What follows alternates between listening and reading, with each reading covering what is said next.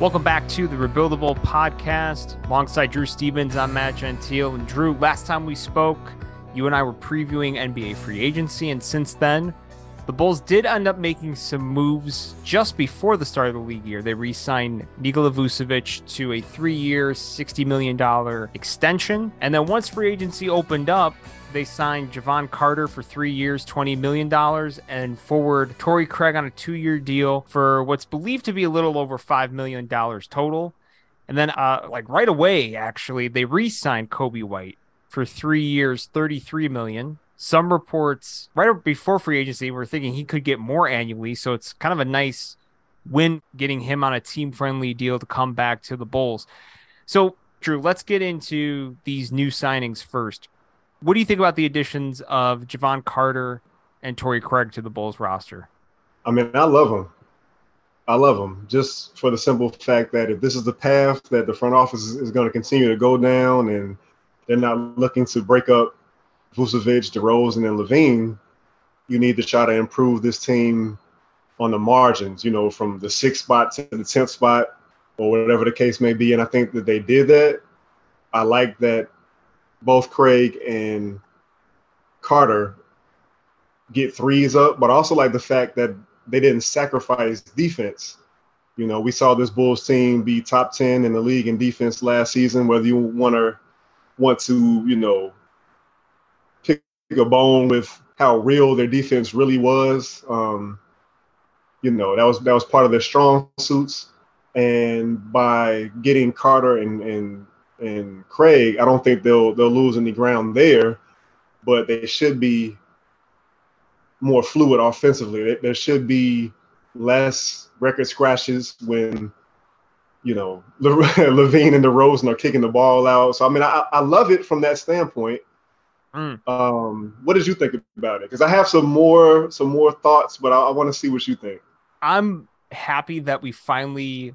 I feel like under AKME saw key moves made around the margins because it's been a while, you know, seeing them address areas of need, right? You're adding three point shooting to the team with with Jevon Carter and with Torrey Craig, but yes, you're adding elements defensively. I feel like whenever you're you're adding to your mix, right, you want to be able to kind of level set at both ends of the floor. And when you could do it with, you know, two of your new additions, that's that's huge. Whenever you can make those kind of moves. Seeing them address two areas of need and do it pretty quickly, I think was really promising.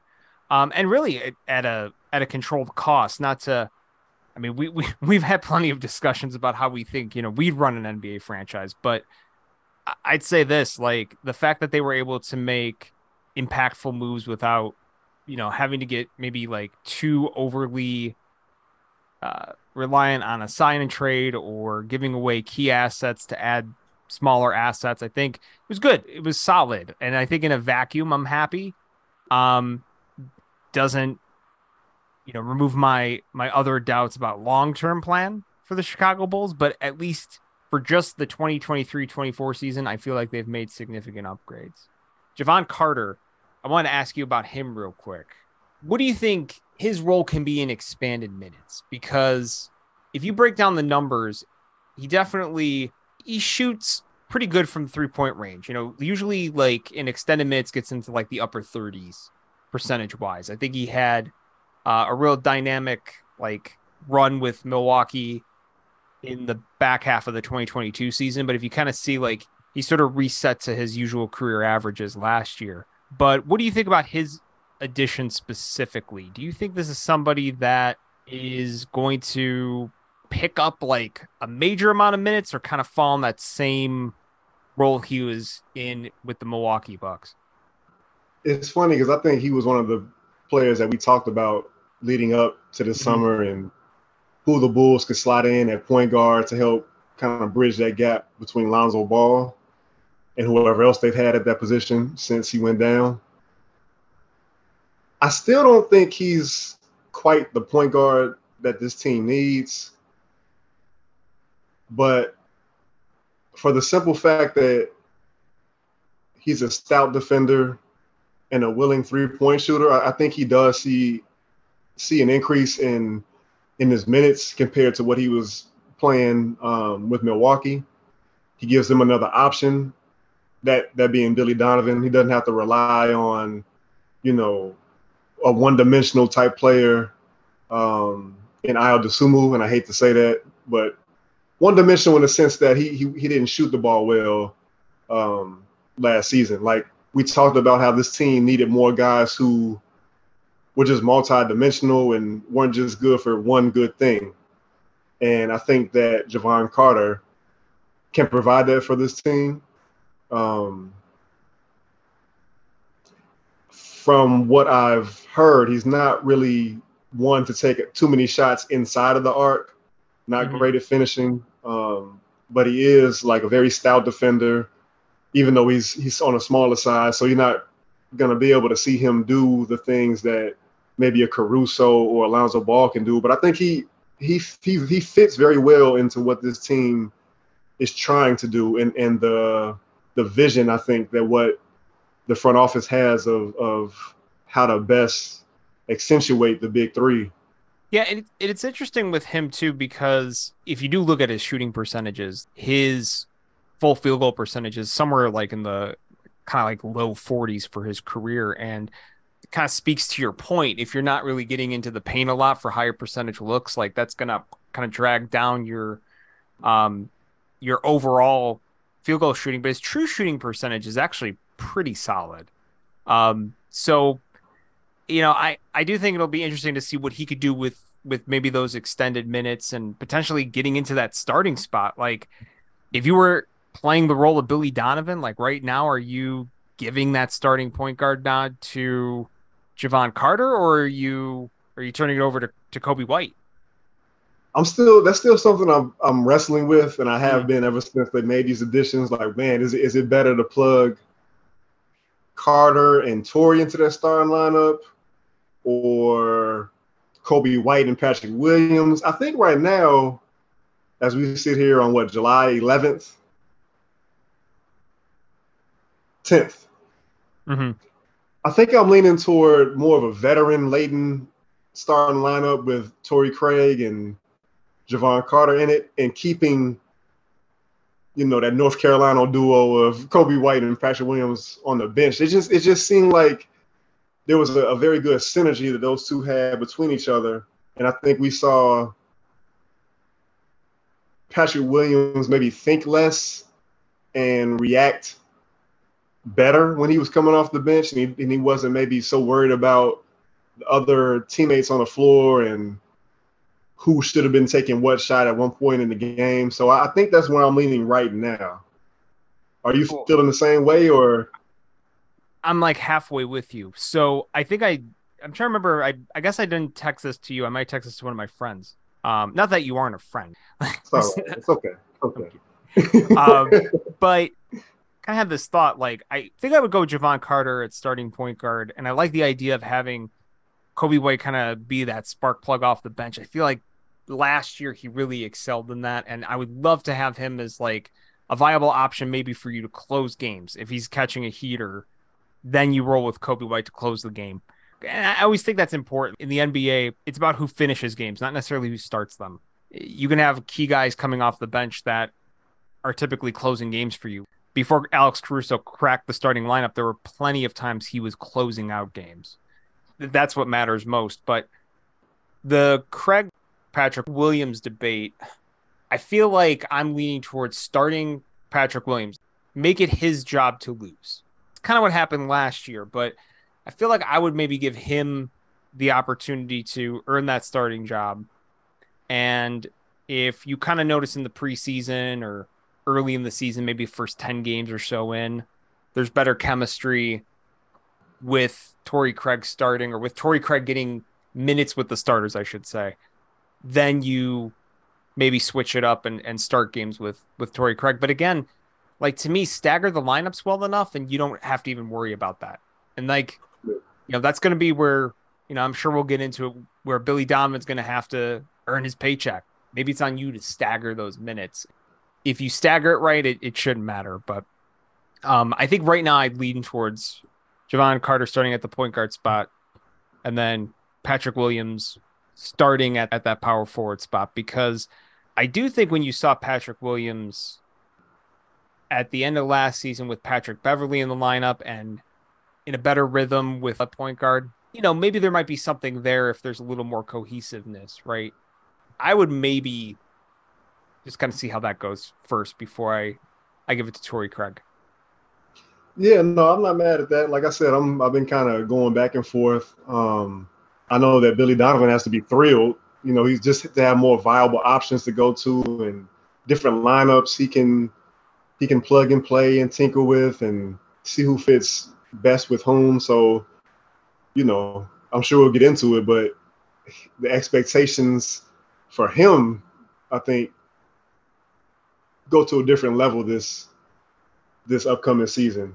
You know, a lot of times I think you and I have spoke about in the past how for all the criticism that was thrown Billy Donovan's way, I don't know if enough attention was paid to the players that he had at his disposal mm. and the way that those players could kind of gel together and make sense on the court together. Point case in being the fact that there wasn't a whole lot of three point shooting on the roster, um, not a whole lot of players that could do multiple things and be a plus on both sides of the floor. So now that he has theoretically two guys to add to his rotation who should help, should contribute, should make the big three look better and the team overall look better what does he do? You know, mm. what does he do? Are, are, are we still going to be having those same conversations about his rotations? Are we still going to be having the same conversations about his lack of creativity when it comes to drawing up a game plan for the offense?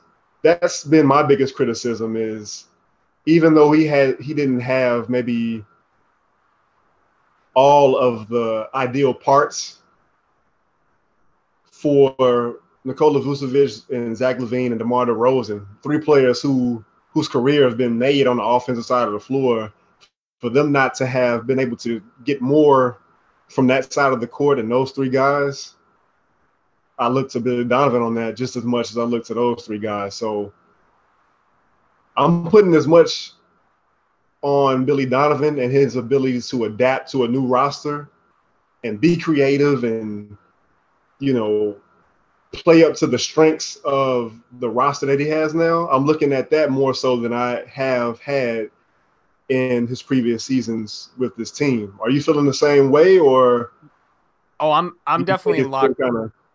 I'm in I'm in lockstep with you on this one because I feel like with making those marginal upgrades, and again, they're marginal upgrades, but we haven't seen the front office do that to this point right? So them adding those those key pieces to kind of just fill out areas of need on the roster. Now it is on Billy Donovan to sort of show like, hey, can you like I was saying earlier, create effective rotations, drop those those game plans night in and night out to get the most out of your roster because there are pieces there. Like I don't think anybody's disputed that um, you know, it's especially with with that core. I mean, we, we have argued about the roster construction in terms of do these pieces fit, and clearly the front office is telling you, yeah, we believe they do fit if we make these key additions, right? Like if we add a point guard, you guys saw what this could be with Lonzo Ball back in the 2021-22 season.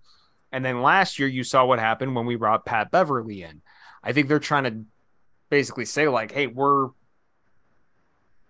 we're confident that if there's a, a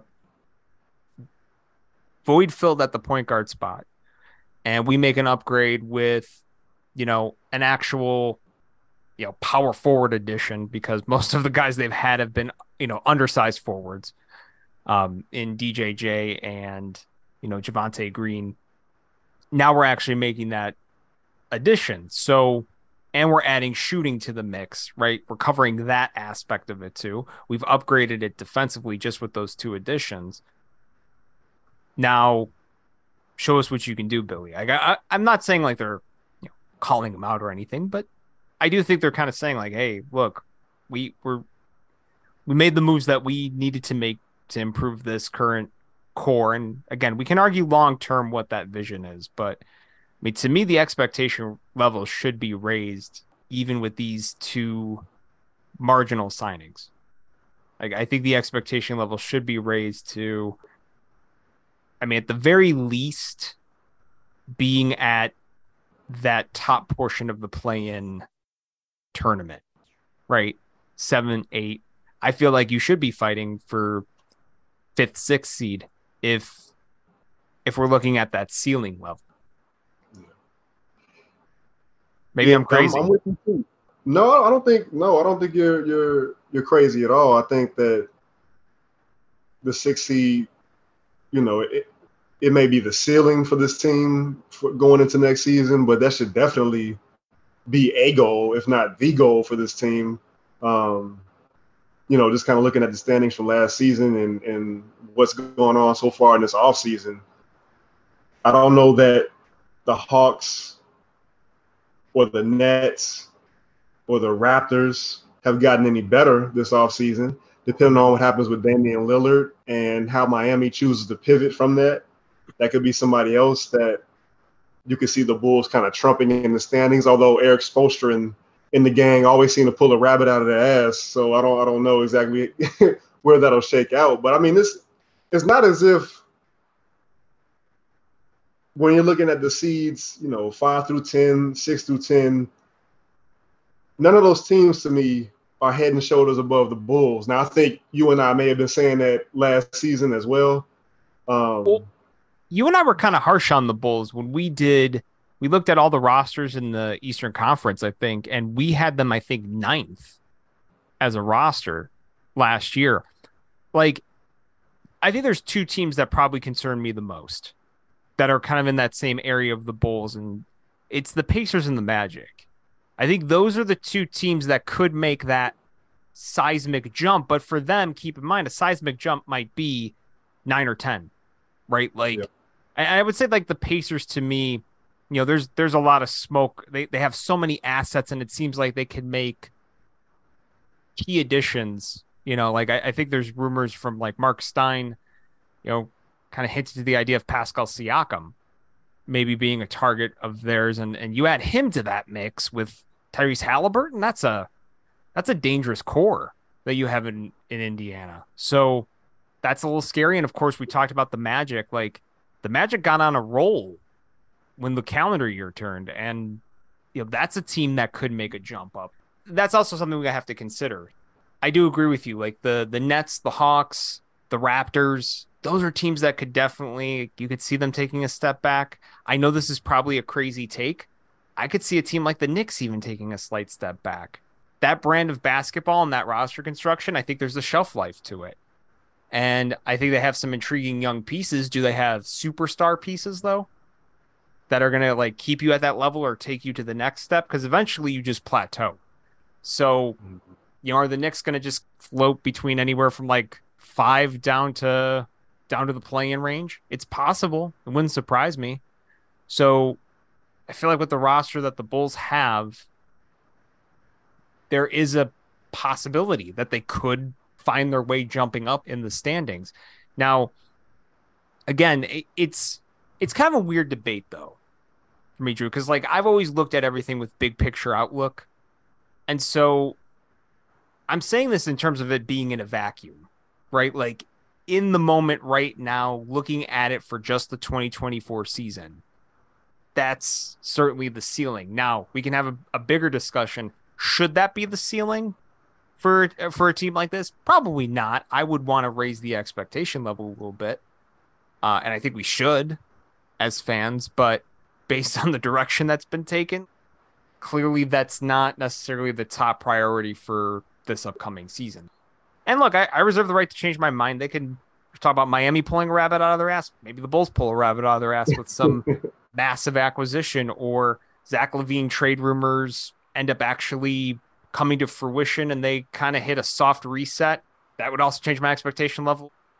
We don't know. There's still a lot of time left in the in the off season, but yeah, right now in the moment in a vacuum, it's not too much to ask to get to six seed. Agree. Agreed. Um, just as a quick aside, I think kind of a dark horse play-in tournament temp seed type team would be the Detroit Pistons with Cade Cunningham back in the fold, and they just got Joe Harris.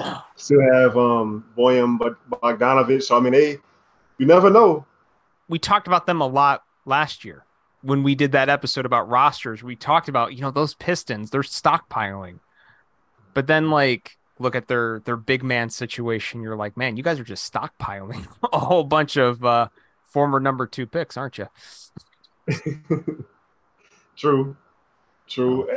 I want to I want to get into to this, and I think you're almost starting to head in that direction.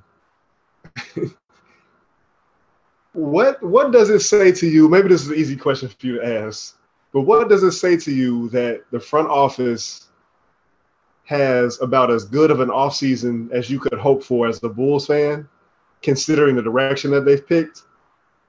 But there still isn't this glimpse of hope as for what could be coming in the near future, being this upcoming season. Like it's still kind of like, yeah, you made these moves and you addressed three point shooting without theoretically getting worse defensively, but these moves are maybe a year too late. Yeah, it. I think it it says that they really dug themselves a hole, and I think that all started at the trade deadline of 2021, like or excuse me, 2022 within activity. And I, I think had they made better marginal moves last offseason, like I, I think we'd be more forgiving right now. They probably would have been in a better situation last year. And we probably would be looking at this as okay, it's a sustainable situation, but they just need to make that one more move to get over the next hurdle, right? The next hump. But you know, by holding it off, we had to go through a season where you know, they just kind of flirted with mediocrity the whole way. And I think that's what's kind of put us in this position right now where it's like, okay, you have to show me that you can get out of it.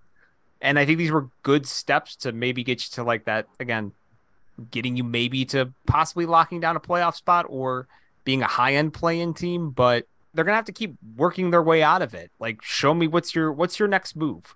If they show that they are maybe even a little bit better than we anticipated, like let's say it's kind of like the 2022 season where they come out of the gate hotter than shit.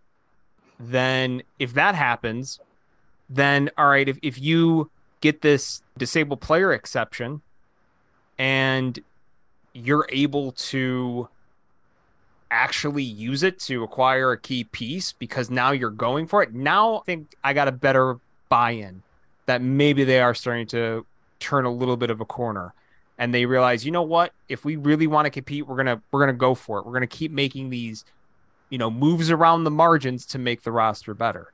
Because maybe they find a formula that works with this group and now add to it. Which I don't feel like last year they did not do that. You know, Andre Drummond, Goran Dragic, that wasn't really adding to it. I don't even think it was keeping it status quo. It downgraded them, if anything, because you lost Lonzo Ball. What enhancement did you really make? You know, you signed a guy and and I like Andre Drummond a lot. He's a really really good guy. And I actually think he's been a really solid pro his whole career. But I mean, in today's NBA, he's kind of obsolete. To me, it wasn't that big of an addition. And Goran Dragic, he's close to you know signing up for AARP. I, I didn't think it was a, a major move. There was nothing about those moves last summer that made me feel like they were doing anything to improve around the margins. So see that that that's what makes this this off season feel better because at least you you actually addressed mm-hmm. some needs with the three point shooting. Um, I know a, a, lot of talk is still going on about how there still isn't a rim protector there, but you know, at least this summer, this transactional period, they pinpointed one of the things, one of their weaknesses on the roster, and they actually addressed it. So I mean, like you said, it, it was a long time coming, but it needs to be a step, another domino toward another move and a move mm-hmm. after that, so that you can kind of win back the fan base that you're not just about the status quo and getting to the playoffs. You don't want to just yeah. get to the playoffs. It's, you know, I'm going to sound like a hypocrite because I just ripped this franchise, you know, the Knicks. You know, we forget 2021, the Knicks in that COVID shortened season, you know, they were a, a, a playoff team. And then 2022 came and they, you know, took a significant drop. And then last year, you know, now there now the biggest difference was they made a very key acquisition in Jalen Brunson. Okay. The Bulls didn't do that, but kind of speaks to like you you can potentially reset in some situations. And, you know, you bring up a great point about other teams in the playoff picture, not necessarily making significant moves.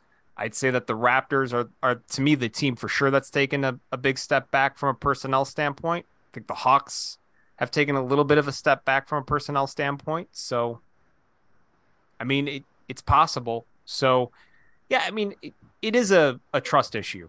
Like until we see more, and, and honestly, that's okay. I think it's okay for fans to want to be proven wrong. And if you prove us wrong, you know, who cares? We're fanatics. We'll love you again. It's no big deal.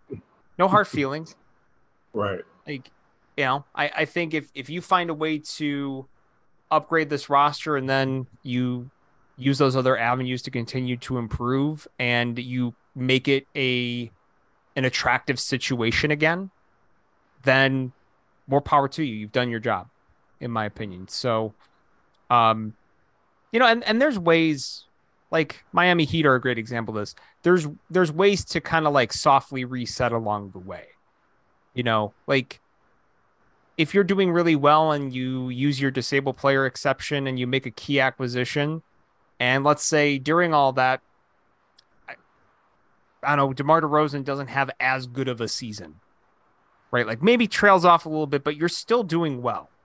Like let's say that happens then you know what? You should be a smart enough front office to say this is the this is the time to recoup. Like now, now's the time I need to go recoup my assets. It's doing things like that, like being being ahead of it, and that's that's the one thing I think we wanna we want to see. And I, I'm not quite sold that they're they're doing that yet.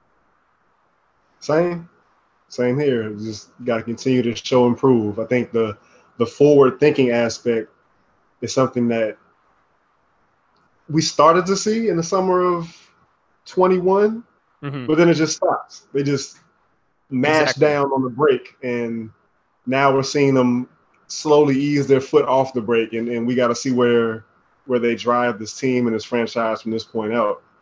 I, I don't mean to put you on the spot, but you had tweeted something out great because it made me think about forward thinkingness, right? Like the Bulls are now catching up to modern NBA in terms of their roster construction, and and you I think you highlighted it perfectly. Um, when you you put out uh, the stats for three point attempts um, in relation to um, you know Jevon Carter and Torrey Craig with you know other other personnel on the on the Bulls uh, bench. I think it was. And do you do you have that handy? Because I thought it was interesting. I'm trying to pull it up right now, and of course everything freezes. But let me see if I can find it. But it, it, it's, it's, essentially what you what you said. Um, Carter and Craig's three point attempts versus. I think I just did everybody except for LaVine, DeRozan, Vucevic, Coby White, Alex, like the like the the the others, so to speak, the others, yes. others, like everybody from like the six man the, down when we talk about the margins. And I love using yeah. that term because it's like it's the sexy NBA term, right? Filling in the mm-hmm. roster around the margins. And you highlighted it perfectly. Those guys that were those pieces for the Bulls last year, those marginal pieces, did not meet it. So here it is. This is uh, you tweeted this on July 4th. You said Ayo Dosunmu plus Patrick Beverley, Derrick Jones Jr., Javonte Green, Goran Dragic, Tony Bradley, Malcolm Hill, Terry Taylor equal 522 three point attempts. Jevon Carter and Torrey Craig, 590 three point attempts. I think that highlights it perfectly what you're getting. So you, know, you kind of add that into it with with Zach, who you know streaky three point shooter, but I think does you know take a good clip every game. Same with Coby White. Um, I think you can kind of you know throw Vooch into that mix, Caruso into that mix. Imagine if you get maybe some of that three point production you were getting from DeMar DeRozan to close out the season. Um, and he started taking more attempts down the stretch. And then even Patrick Williams. So, yeah, the, it it's definitely like the Bulls are getting a little closer to the modern NBA, but it took them long enough. would have been nice if, if maybe the that move was being made last season. Um, but I guess a lot of it goes back to to this, Drew. Did they just not really know what was going on with Lonzo Ball? I have a hard time believing that. I really do. Um, and it takes two to tango. It's not like the the Bulls can just go out and sign whoever they want. Like the the, the free agents have a have a say in that. Um, obviously, if they would have traded for somebody, that person or that player coming to the Bulls wouldn't necessarily have a say. But I mean, who are you going to trade that's going to get True. you a a stud three point shooter? Let me I, and I. This just kind of dawned on me when you were saying this. This is also, I think, what's frustrating. Weren't they kind of that sexy team last year? Like, wouldn't that have been the time to do this? Because you got off to that hot start. The Lonzo injury, the Zach injury plummeted you into the sixth seed where you could kind of be like, hey, we're a you away from getting over the hump in the Eastern Conference. Like, I feel like this that was probably their opportunity to really sell that situation in Chicago. Would have been last off season. I think it was um yeah yeah or even if, if you want to go back to the 22 season and all that talk about Patrick Williams and man they should try to trade him for kind of a more proven forward who could fit in with this team like I I don't know if that was if there was any type of traction to that in the front office, but it certainly was a big topic among Bulls Nation um, on Twitter and in social other social media circles for sure. Yeah, and it's it's um like I keep thinking back to last year. Like I, I remember a couple of those big names in the summer was like uh, you know Isaiah Hartenstein, you know like that kind of an addition, a Mo Bamba. Um, yeah, like it just.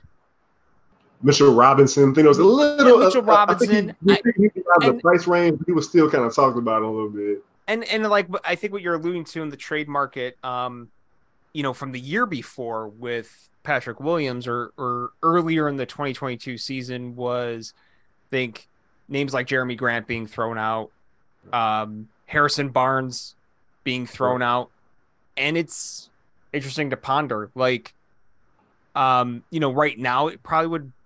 I don't know if it'd be frustrating for Bulls fans, but you know, if you had made that move in in you know late 2021 or at the trade deadline in 2022, I think Bulls fans have been like, "Oh, awesome! Like they're they're really making a swing for this." And again, it is interesting. It, perception has totally changed in just a matter of one season where they wasted time.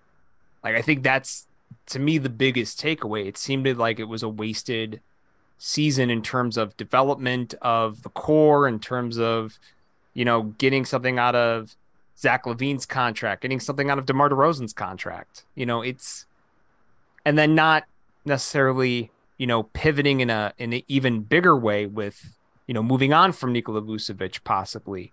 Um, and again, even I like that in a vacuum this offseason. I gotta be honest. Three years, 60 million.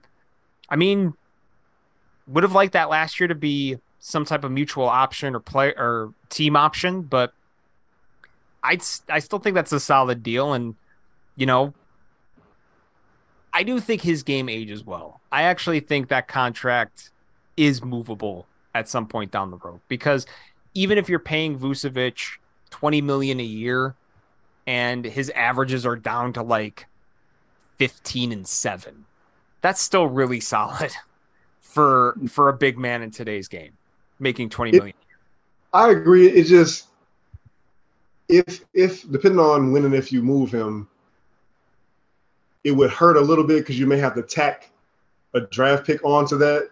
Could for for a team to take take him on, not the contract necessarily, but just Vucevic. It just seems like, and I think we saw this from there not being a a line of teams waiting for him to sign up for his services, or at least it didn't seem like that. Um, you know, it just seems like there's not a, a whole lot of teams that are trying to vie for for him or the style of game that he he has. But I agree, though. I think it's funny. It's kind of like the seasons that Vucevic, LaVine, and DeRozan had were all great in a vacuum individually. Mm-hmm. And, and, these offseason moves are kind of the same way. Like on on their face, all of these moves look great. Now, how can they help push this team to better than a 10th seed and you know a, a loss in a play-in tournament? Agreed. Like it'll it'll definitely be interesting to see how it all meshes together. I do have a couple other quick questions about just the the current roster construction. Um, so clearly every we got that continuity storyline again, but continuity with better marginal additions that were sorely needed, um, that are addressing areas of need. But I'm actually curious: is there anything that you think? You mentioned one thing in terms of rim protection, and it, I don't, is that what's missing from the roster? Is there another element that you think is missing that you hope to maybe see addressed? Because there's still spots that they they can still fill here. I don't know if that's the biggest hole. I think it is a hole. but I, I think that the the the bigger thing, I still think it might be. It is an like a hole. I. I think I think it really might be like that. Maybe I'm I'm overthinking it, but I really think it's kind of that coach on the floor, organize this team, being able to to get certain guys shots in the offense when they need to get them taking some of that pressure off of DeMar DeRozan, having to be kind of like the lead ball handler and the surest and safest ball handler. I think that still is something that needs to be addressed and probably it's not going to be addressed this offseason, I don't think. But I just, I just, I wish there was a a Chris Paul-ish move to be made this offseason. I'm, I'm sure it wasn't, but mm-hmm. um, I, I would want to see this team with with a guard who could kind of fill that role. Maybe, maybe Jevon Carter surprises us, or maybe Coby White surprises us, depending on uh, which direction Billy Donovan chooses to go. But I still think that's kind of the number one thing for yeah. me. It well, and that's interesting you brought that up because that, that's where I was going to go with it. Is I do think the floor general is to me the one thing that I I would love to see added, and I think that one might come via the exception, via the disabled player exception. I think that could be your move if things are going well as we get closer to the the new year and get closer to the trade deadline because I think that's where they're going to exercise that that option. Um, they're that exception because it, it would make perfect sense to kind of like you know add a a bigger salary on if you're noticing like this could be you know your chance to kind of make a, a bigger push. So it wouldn't surprise me if it happens at that point. But you know, there was part of me that was wondering too if if Russell Westbrook didn't re-sign with you know the Clippers, if maybe that might have been the one that uh, the front office might have thought about going after a player they might have thought about going after to kind of fill more of that floor general role because we know that there was interest there around that around the deadline and during the buyout market. So I, I mean, I wonder if maybe that was something if they thought you know they could maybe get him on a cheaper deal, but I, you kind of understand why Russ might want to, you know, go back to the Clippers given the given the situation they're in. They're a little closer to being championship contenders than the Bulls are. Oh yeah, absolutely. I think that I think that would have been an interesting interesting fit for sure. Even dating back to last season and the the rumors that we heard about the mutual interest between the two teams. But um, and again, I say Chris Paul-ish type point guard. There's only one Chris Paul really, but just somebody. I think you understand. Is this somebody that can really command the offense um, mm-hmm. and maybe take this team to a different level in the half court, just because it is more organized and it's not so much a my turn, your turn. Um, toggling between Zach LaVine and DeMar DeRozan. But um, again, maybe that's even more reason for us to to look at Billy Donovan with more of an intense eye. Like, okay, if, if we don't have that kind of point guard necessarily, what can you do to make this offense run better? Agreed. How can you get how can you get Zach LaVine taking more catch and shoot threes? Who can you get to screen him that's gonna put the defense back on their heels? wink, wink, DeMar DeRozan possibly, or you know, just I'm not, I'm not an X's and O's guy, but I mean, he is. He's been around the game. He knows more than you know than I'll ever learn. You know, he's no, forgotten more than I'll ever learn. You know, I don't. There's got to be something he can do to juice this offense. I don't think that's too much to ask. I think what what you're asking, and and you know, especially if you can't fill that need, then you know it's the reason why Billy Donovan got paid a lot to to come to the Bulls and and coach this team a few years ago. Like this was it to kind of get these pieces in place. Eh, you know, stop this man. yes, and so it's interesting. Like I also want to just clarify, like I think me saying this, I think us saying this, it's not like we're knocking Jevon Carter. I actually think like he it's kind of I guess a, a lazy argument, but to me he is a step up above Patrick Beverley. I feel like there's actually some similarities there. The key difference is shooting the basketball. And that's why it's a much bigger impact move to me than bringing Patrick Beverley back because I'm ensuring at least that I'm getting improved three point shooting from that spot. But yeah, it's not like I think on most teams, Jevon Carter would be, you know, your backup point guard or spelling, you know, a point guard that gets hurt for, you know, 30 games maybe in a season uh, because of injuries or like just needs to hold down the fort for a little bit. But, and, you know, you made a good point. Like maybe we'll see. Maybe with expanded minutes and you know this kind of a role assigned to him who knows? Maybe maybe he outperforms that and proves us wrong but i think knowing what we know definitely agree that you know to me floor general would be the the big move if it could be made and that's going to be a tricky one to pull off unless i don't know there's some major blockbuster move that comes out of nowhere and surprises us all but i find that hard to believe. Um Speaking of point guard spot, there was, uh, of course, position was manned for a little bit by Ayo Dosunmu last year. He right now, it's it's kind of interesting. The Bulls extended the qualifying offer to him, but he's still lingering there in restricted free agency. So, what do you think's going on there? Do you think something's maybe brewing with another team with some type of offer sheet or sign and trade, even, or you think it's just a matter of time before he signs on the dotted line for the qualifying offer with the Bulls?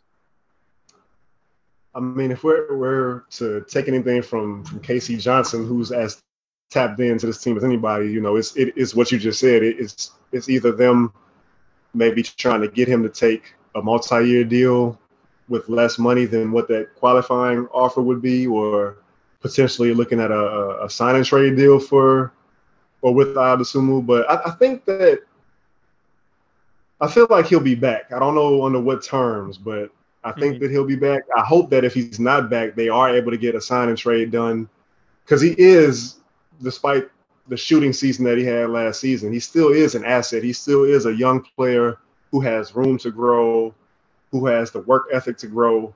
Um, and you don't just want to let him leave for for nothing. The same way you, you didn't want to let Vucevic walk for nothing, and you don't want DeMar DeRozan to walk for nothing. Same same thing, just different levels.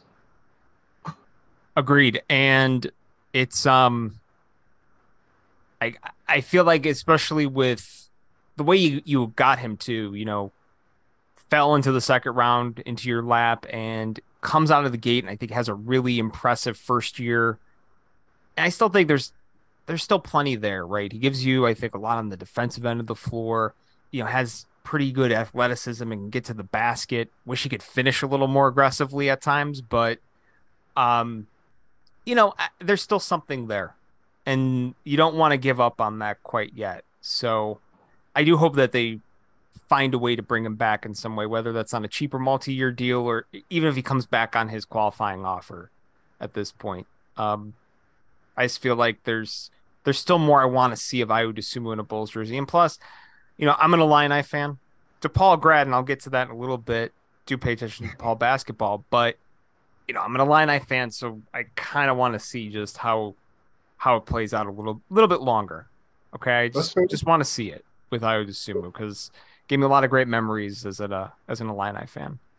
Um, so I guess um, a question, I guess, to kind of put a bow on this, um, and not to be dark about this, but if we don't see better results in December or January, like let's say they come out of the gate kind of the same way they did last year, um, do you think Ac- AKME actually this time around blows it up at the trade deadline?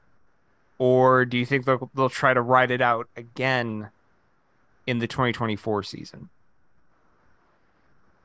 I think he'd have to start trying to dismantle some things here, starting with DeMar DeRozan and whatever value he might have at that point in time. Because you can't you can't go into another offseason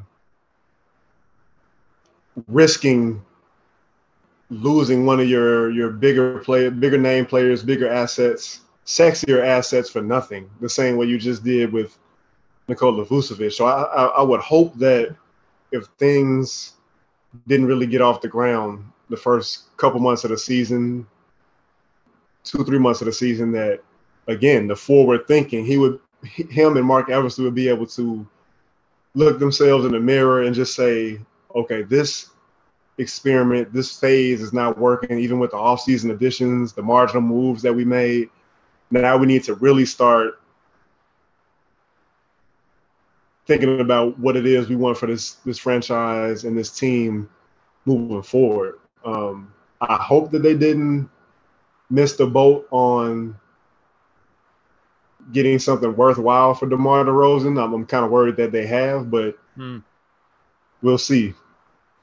Yeah, that that's the one that still I think when we were talking a lot about this summer, I felt like at the very least that was a piece that you know if you're the Bulls you would have looked to explore moving because you you might have gotten some you know intriguing capital back. Um, you know maybe not the sexiest like package of first round picks and young players, but maybe you would have gotten somebody that was a, a better fit in terms of the roster and then maybe did recoup at least like multiple second round picks or a future first, you know, a few years down the road. It, it seemed like that was prime for you because you are trading an, you know, all NBA level player at this point. So, um, and I think somebody that if he comes back and has a solid year next year, probably is going to get a massive pay raise.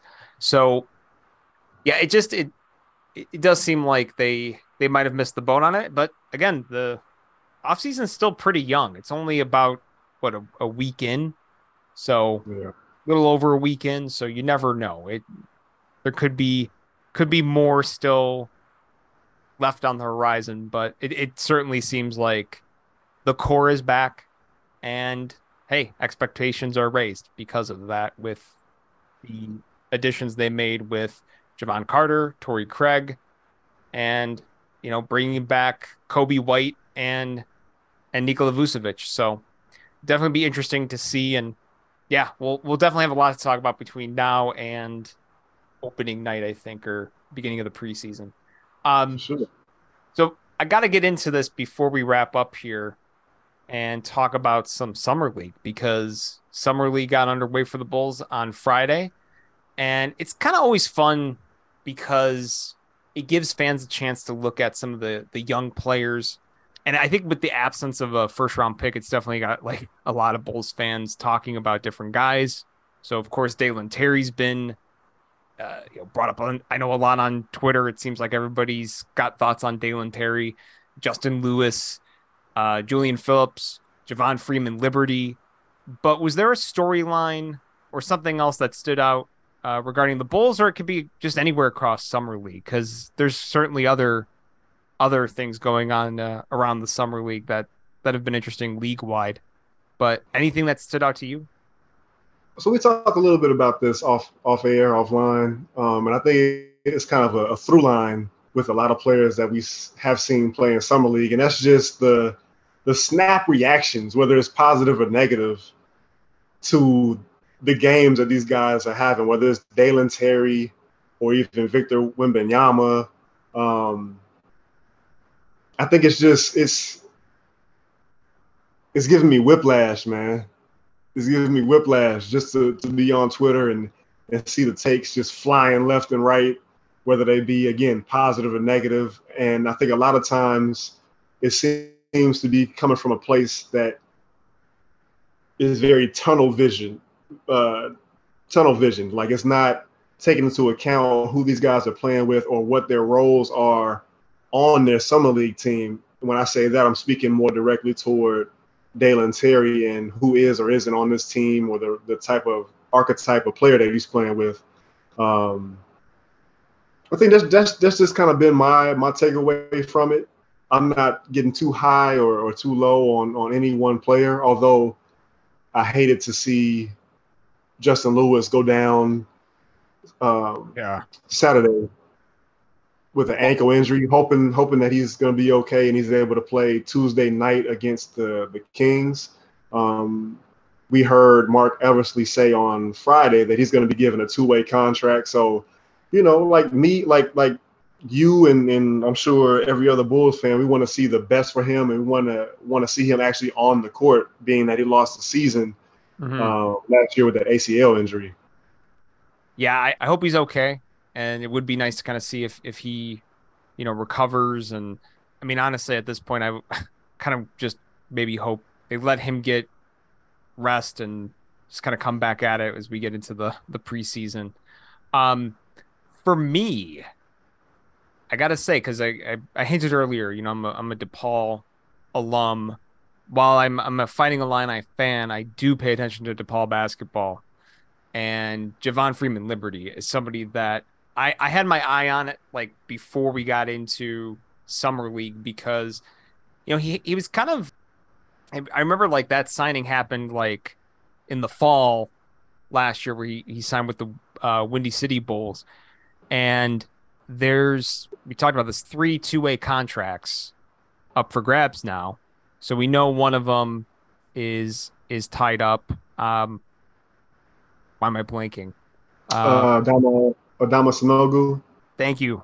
And then potentially Justin Lewis. So could this be Javon Freeman Liberty's spot to snatch? Because he had a he had an impressive game against Memphis. I was not surprised. He had some really solid games even in the G League last year. So thing with him, he always makes plays, right? Like this guy, I feel like can score the basketball multiple ways on the floor. And just always is around for like big rebounds. I think a pretty good distributor. He's always just been a guy like you go and watch his like games in college. Did the exact same stuff. I don't know. I'm kind of pulling for him. Was there anything else though with like Dalen Terry, Julian Phillips? I know Dalen Terry, you know, had some struggles a little bit, you know, efficiency wise from the floor didn't do too hot, but again, like I think they're kind of having him go crazy because it's summer league. With Dalen Terry, any any thoughts there, or you know Julian Phillips? I know he was out the first game because he didn't sign his contract. Then he signed his contract. He did end up playing on Saturday, kind of up and down, but you know it's his first game. Are you overthinking anything with those two, or whatever? No, I don't think so. I um you know, I, I you, you said it perfectly about Dalen Terry. Like, just kind of go crazy. You know, I'm not as worried about his shooting percentage as much as I am just him putting him up at least from three point range, especially when he's able to get those looks um, in, in spot up situations. I like to see him look more under control with the ball in his hands. He looks like he's speeding himself up more than maybe what he needs to be. Um, and just the decision making, the decision making. Like he looks, he looks like he, he definitely can grow into the role of being like a secondary playmaker. Like when the ball is kicked to him, he can make a quick decision, whether that's to drive to the basket, take a shot, or you know, make another pass to another teammate who may have an opening somewhere.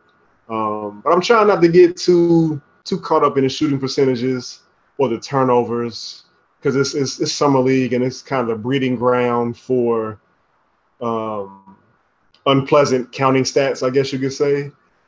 In mm-hmm. terms of uh, Julian Phillips, just want to see more. Just want to see more. I'm kind of letting the first game jitters, giving him that pass on that game, and, and just want to see what he does from this point out.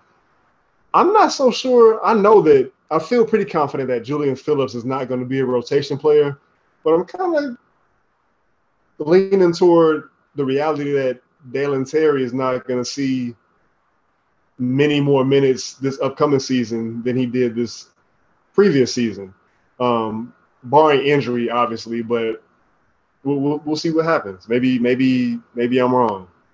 I know Mark Karantzoulis tweeted this out. Mark K from you know the CHGO Bulls uh, podcast, but like I think we're at a point right now where there's a good chance those two probably don't see the floor that often, which I mean, at least at how the rotation's looking like it's setting up based on who's here, right?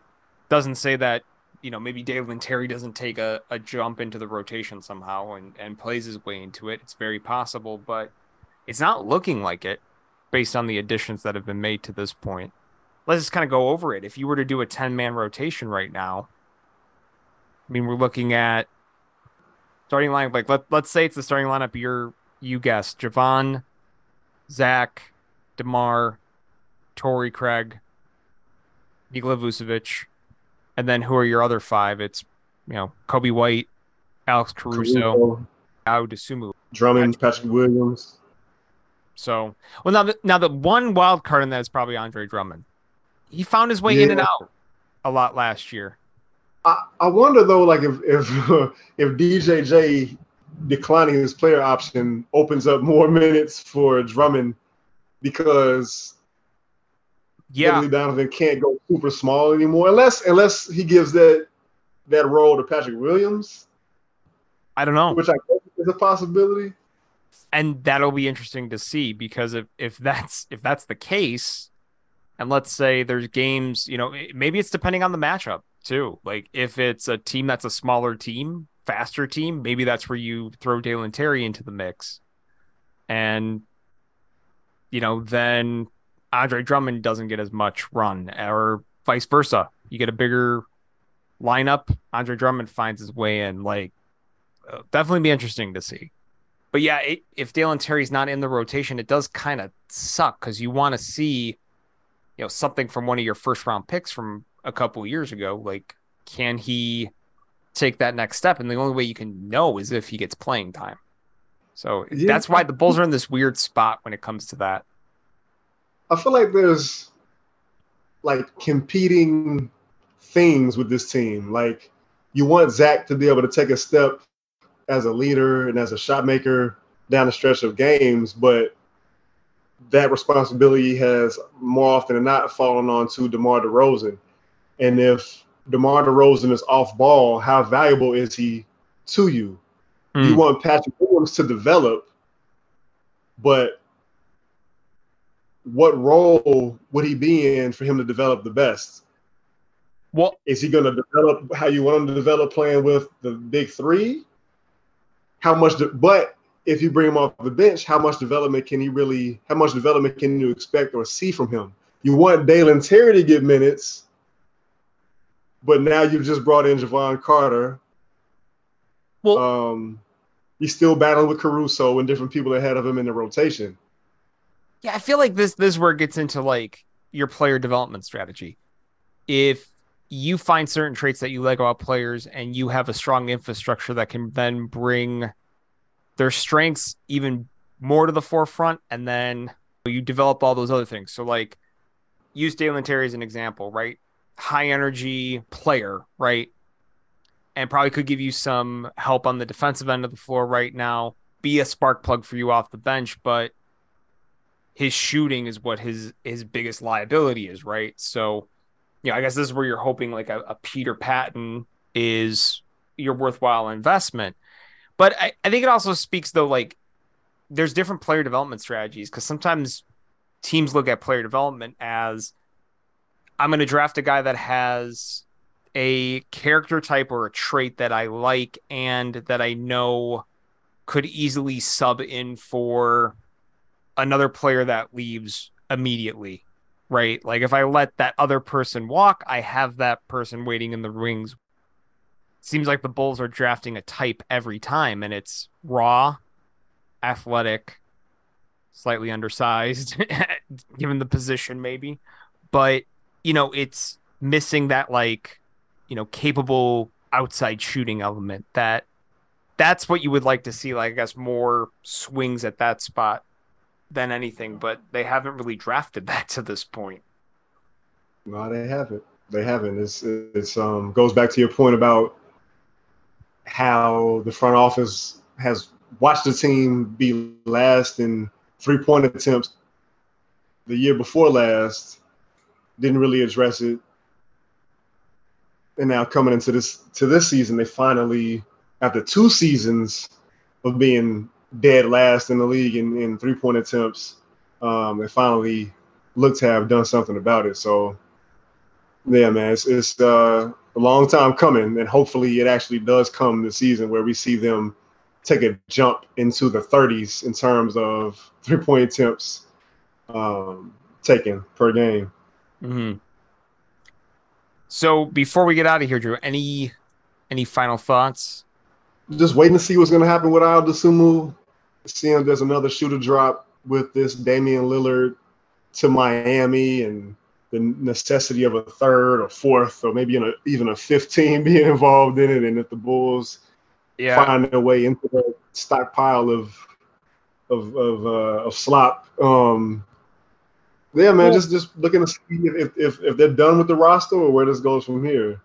Yeah, like we didn't even get into that, but I think to kind of address what you were saying there about that, you know, Damian Lillard third team slop, um, like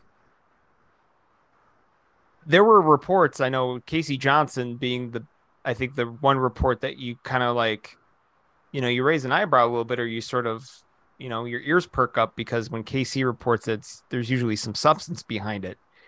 Um, you know, hearing him say that there are indeed teams calling about Zach LaVine, his name has been brought up in trade discussions with teams like Portland and the 76ers.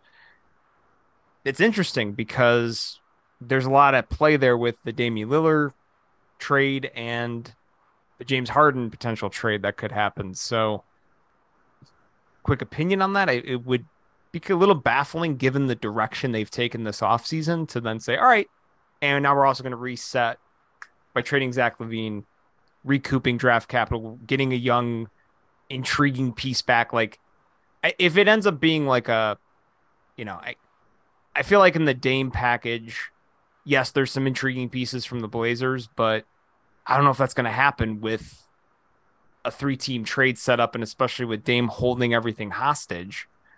Um, and then with the Sixers, you know, your your guy Michael Pina say, you know, Tobias Harris. I, eh, nah, that's like I. You definitely need more than that. So if those are the kind of discussions happening, I hope they're hanging up the phone rather quickly.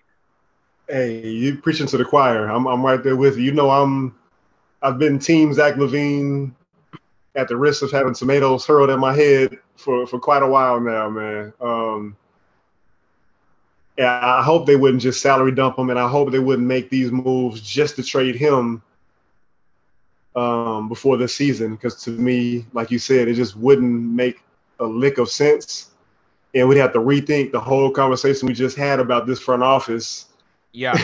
finally starting to take steps forward. So I I didn't really I didn't really bat an eye to be honest with you when when KC's report came out. I think maybe just because he the way he phrased it as preliminary talks and the mm-hmm. fact that they haven't really gained any traction. I just okay, well they call okay. It's, it's, it makes sense to call about Zach LaVine. He's one of the the best you know perimeter scorers or just scorers in general in the league today. So um, you know, you think about wanting to pair him with a uh, Joel Embiid or help the rebuild get off the ground in, in Portland. It makes sense to me, but um, until there's there's some some sparks that are more indicative of a fire starting, I'm not really gonna gonna put too much stock into it right now.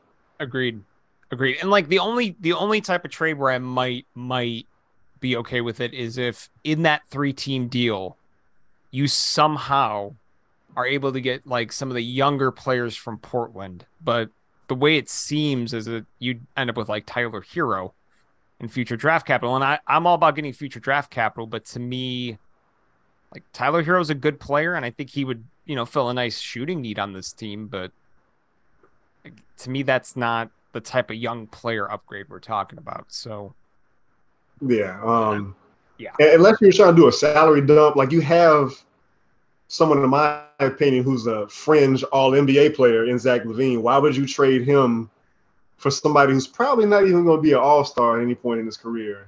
In No. Tyler Herro, I don't think that's the that's the move to make. Agreed. Agreed. So it'll it'll be interesting to kind of keep an eye on, uh, just in general, even without the Bulls, you know, involvement. It it definitely will be interesting to see what happens here with with Damian Lillard and and James Harden. Like this Lillard situation, I think it's getting kind of interesting. Like with his agents, you know, contacting other teams and saying, "Hey, don't even think about making an offer because he doesn't want to go there. He's he wants to go to Miami." Man, it's gonna be interesting to see how that plays out. Um, so we'll be back uh you know soon to cover other aspects of the the off season maybe get into some kind of fun uh topics for for debate too along the way um but you know i'm sure there's going to be some things that pop up throughout the nba we still haven't had like the big shoe drop or the big domino fall whatever cliche you want to use so um you know continue to follow us on twitter i'm at mgentile88 drew is at look what drew did I'm actually Drew. Are you on Threads yet? I'm not. I'm Not- Nah, I haven't even given any thought to like Okay. escaping escaping the twitters yet. All right. well, I I am on Threads. I'm at mgentile3088 because some other asshole took 88. Just kidding. Hopefully that guy's not a listener. We love you if you are. But I'm at mgentile3088 on Threads. But the Rebuildable podcast will try to get it up and running over there at some point. But we're still on Twitter at uh, rebuild underscore a underscore bull. Um, of course, as we always say to close these episodes, the best way to get the most up to date episodes is by subscribing. Because when you subscribe, you get alerts that tell you that another episode's out. So, you know, subscribe, get those notifications. Best way to to follow along with the podcast and and get those episodes the minute they drop. Again, look forward to talking more this offseason about other things happening with the Bulls and around the league. Uh, with Drew Stevens, I'm Matt Gentile. We'll catch you soon.